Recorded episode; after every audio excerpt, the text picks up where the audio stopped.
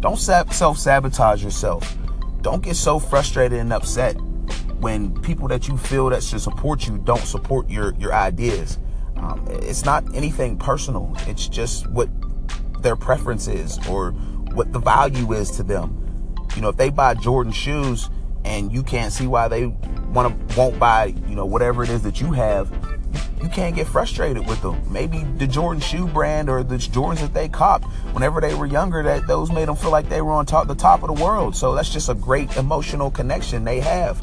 Um, you know, if it's a if it's a a, a Jay Z album or a J Cole album, you know, maybe they were going through something at that particular time, and you know those albums brought them out of it. We don't know, but to insult people and to get frustrated with individuals um, that may just ask questions or be curious but never show up or never purchase, that's okay. They're not obligated to. Just like you're not obligated to, you know, put out your time or put out your money towards things that maybe you, don't support. Um, it also should be a motivating factor because for I know for me personally, I, I really look to get earn the respect from the people that I respect.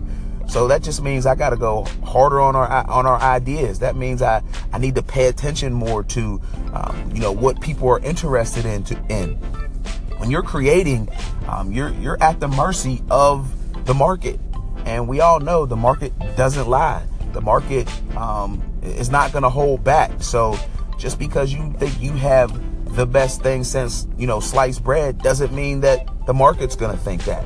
Um, so you, we got to really watch what we're saying. We got to really watch our demeanor and our attitude towards the, the audience that we actually want to support us. We can't put that audience down. We can't, you know, yell at them indirectly or directly.